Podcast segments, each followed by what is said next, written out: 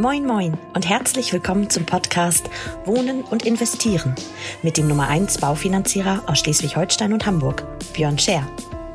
Björn und seine Gäste nehmen dich jede Woche mit auf eine spannende Reise durch das Wunderland der Immobilien- und Baufinanzierungen.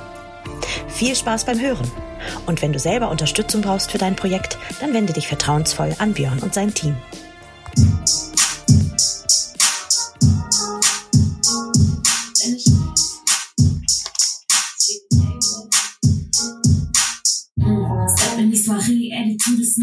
Moin Moin ihr Lieben und herzliche Grüße in einem neuen Jahr zweitausendzweiundzwanzig mit Shirin David und mit mir im Hintergrund. Ich begrüße euch ganz herzlich in diesem neuen Jahr. Ich hoffe, euch geht es gut. Ich hoffe, ihr seid gesund. Ich hoffe, ihr seid fantastisch in dieses Jahr gestartet ähm, und ähm, habt hoffentlich auch ganz viel vor. Und äh, zunächst einmal, bevor wir so zum, zum neuen Thema kommen und das, was wir so dieses Jahr vorhaben, erst einmal ein herzliches Dankeschön an alle Zuhörer da draußen. Wir haben unglaubliche vierhundertdreiundvierzig Abonnenten hier auf diesem Podcast, was so äh, natürlich, also nicht geplant, erhofft, ja, wie auch immer. Also es war ja sozusagen so eine spontane Idee zu sagen, Mensch, wir haben eigentlich so viel coolen Inhalt, so viel coole Dinge, tolle Kunden mit super spannenden Immobilienthemen, dass wir gesagt haben, wir möchten eigentlich diese Inhalte, diese Stories, diese Geschichten auch dem Rest draußen zur Verfügung stellen, einfach so ein bisschen, um ja auch weiteren Leuten zu helfen, nicht nur flauschig in die eigenen vier Wände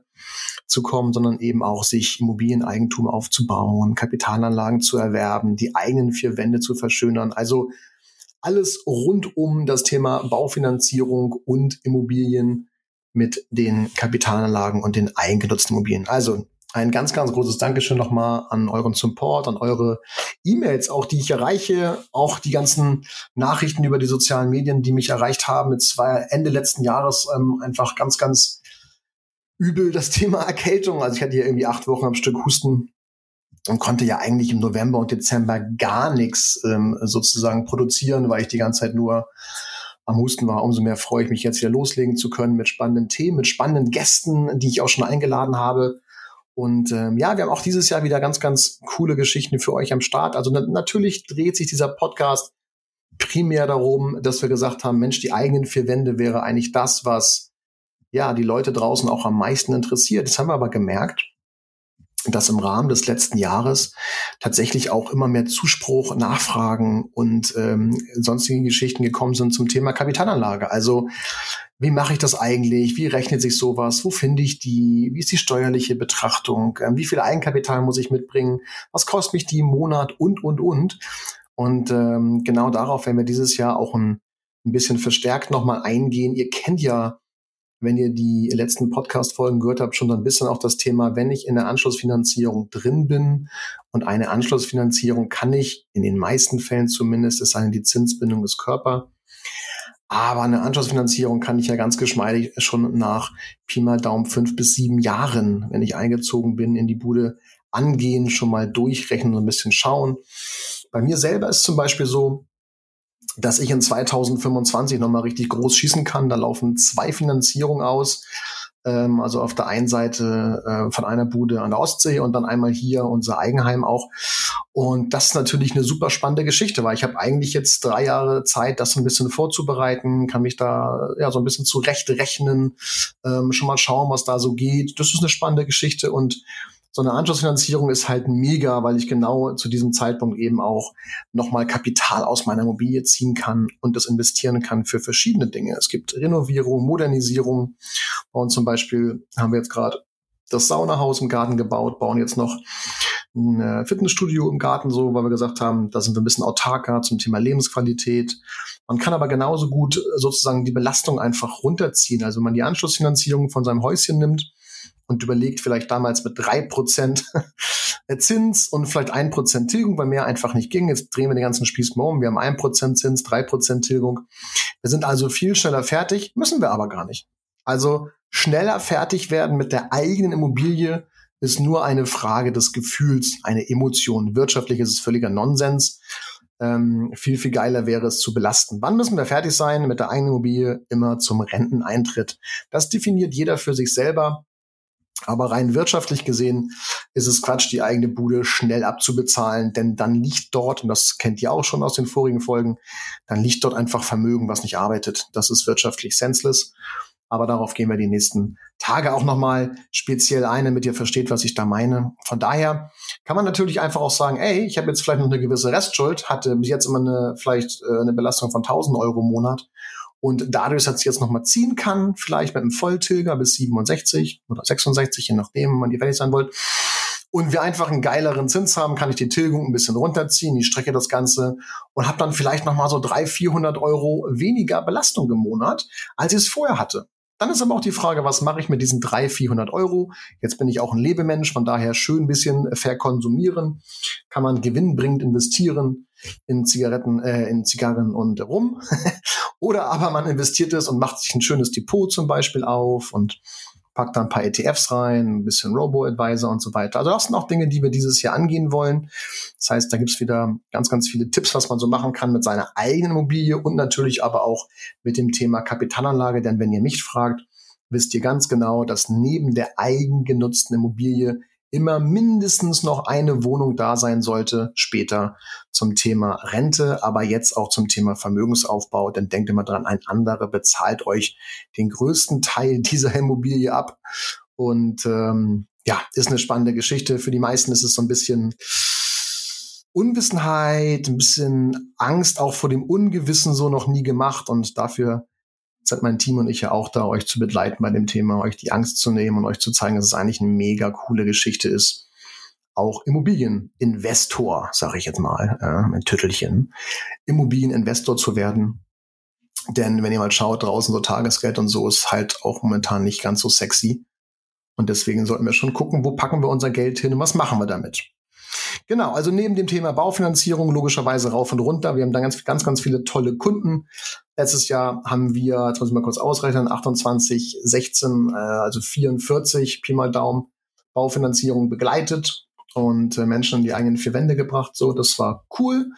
Und ähm, jetzt wollen wir einfach mal schauen, dass wir neben dem Thema Baufinanzierung dann eben auch noch das Thema Kapitalanlagen stärker in den Fokus rücken, weil es einfach an Beliebtheit gewinnt und für jeden von euch da draußen super wichtig ist. Und dann kann man das noch so ein bisschen kombinieren mit dem Thema, also wenn ich sowieso über Vermögensaufbau spreche, dann habt ihr ja ab und zu bei meinen Posts vielleicht auch schon mal gesehen, so auf Social Media, ähm, dass ich ab und zu mal ein bisschen was reinpacke. Was mache ich für Emil zum Beispiel, so neun Jahre alt jetzt im Januar, also wird jetzt in der Woche neun. So, was mache ich da eigentlich für ihn? Also was sind so spannende Themen? Ähm, was von was von Depot habe ich für ihn? Welche Fonds nehme ich da? Und ähm, weil da herrscht nämlich draußen auch echt viel Unwissenheit so bei den meisten und es macht halt überhaupt keinen Sinn mehr, irgendwie ein Sparbuch, und Emil hatte auch ein Mäusekonto und einen Knackssparen und so. Das ist alles cool so bei der Haspa. Das war irgendwie so, ja, das kostet nichts und ähm, letztendlich äh, gibt es dann zwei oder drei Prozent Zinsen, aber wenn ich mir sein Depot angucke, dann machen wir da halt im Schnitt irgendwas zwischen fünfzehn bis zwanzig Prozent im Jahr. Ja, und das, dann, dann bin ich auch, ich bin echt ein loyaler Mensch, auch alles gut. Aber dann machen zwei, drei Prozent bei der Haspa auch keinen Sinn. Dann müssen wir halt woanders hingehen. Und ähm, genau, da kamen viele von euch auch schon auf mich zu und haben gesagt, was machst du da? Und das ist echt super easy. Es gibt eine App dafür. Kann man schön ein paar E T Fs sich aussuchen oder auch gemanagte Fonds, je nachdem, worauf man Bock hat. Und ähm, da habe ich jetzt, glaube ich, letztes Jahr auch schon zwanzig, dreißig Depots eröffnet, wo dann die Eltern einfach gesagt haben, ey Björn, mach mal einfach das Gleiche wie bei Emil. so, also geh, geh auf Nummer sicher, denn was du da machst, muss ja auf jeden Fall gut sein. Ja, ich habe gerade eben noch ein bisschen umgeschichtet, habe gerade noch mal vier andere Fonds mit reingenommen in sein Depot, mal ein bisschen geschaut, ein bisschen äh, in die Robotechnologie, ein bisschen eine Geschichte auch zum Thema Halbleiter mit reingenommen, also gerade den Mangel ein bisschen aufzufangen. Also kann man auch coole Sachen machen. Was ich damit sagen will, warum sind Depots eigentlich so spannend äh, zum Thema ähm, Immobilien oder auch Baufinanzierung? Weil es einfach heute überhaupt keinen Sinn macht, Sondertilgung mit einzubauen in seine Finanzierung. Warum? Wenn ihr Sondertilgt, tilgt ihr halt zu dem Zins, den ihr habt. Heißt, wenn ihr eins, irgendwas habt, dann packt ihr Geld dort rein, investiert Geld zu eins, irgendwas. Ist halt nicht wirklich cool, weil das Geld ist in der Finanzierung dann verschwunden. Ihr kommt nicht mehr ran. Und wirtschaftlich Geld anzulegen für eins, irgendwas, da könnt ihr ein Tagesgeldkonto nehmen, kommt das Gleiche hinaus. Lieber zur Seite packen in ein schönes Depot, dort ansparen. Ihr kommt jederzeit ran und dann zum Ende der Zinsbindung mit reinpacken in die Finanzierung als einmalige Sondertilgung. Deswegen ist ein Depot eigentlich immer zwingend erforderlich, wenn ich ein Häuschen habe in der heutigen Zeit. Genau, das sind so die drei übergeordneten Themen. Baufinanzierung fürs Eigenheim, Kapitalanlagen, worauf ich da achten muss. Dann das Thema Depots werden wir ein bisschen mit reinpacken, dass ich ein bisschen was erzählen werde, was, was ich mache, was unsere Kunden machen, meine Mitarbeiter, was wir da so glauben, was für euch sinnvoll ist.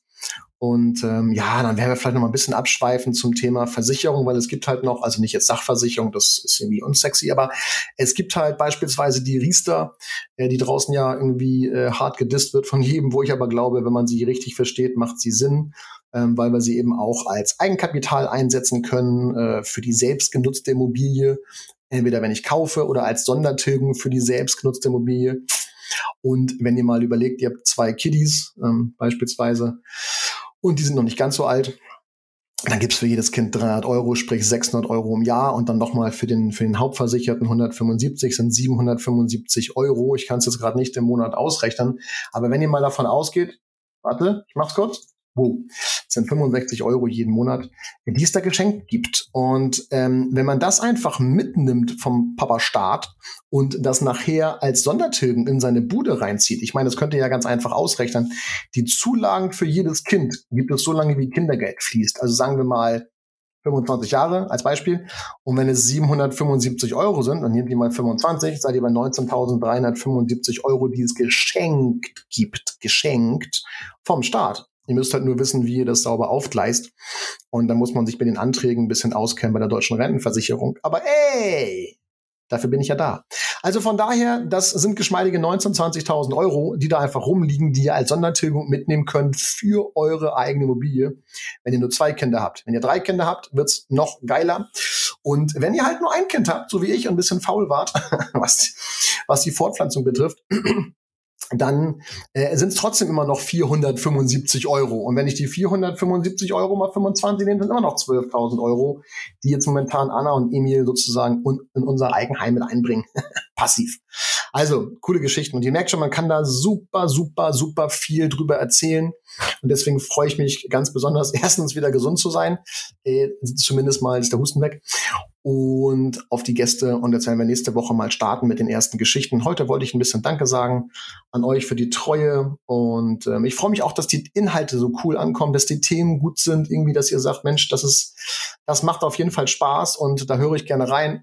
Und ähm, ich glaube auch die Zeit so von zwölf bis fünfzehn Minuten hatte ich mir mal so gesetzt, kommt ganz gut hin, kann man mit dem Autofahren hören, im Studio, wie auch immer, also ist, glaube ich, ganz cool. Okay, ihr Lieben, also ich freue mich auf ein spannendes Jahr mit euch, freue mich über Feedback und äh, wenn es Themen gibt, wo ihr sagt, ey, die Themen müsste ich mal behandeln, ich glaube, wir hatten äh, echt zu jedem Thema, was Immobilien oder Baufinanzierung betrifft, auch Kunden mit unterschiedlichen witzigen Geschichten, also da finden wir auf jeden Fall was. Also, ich wünsche euch alles Gute, liebe Grüße, bleibt gesund und bleibt treu. Bis dann, ihr Lieben. Ciao, ciao.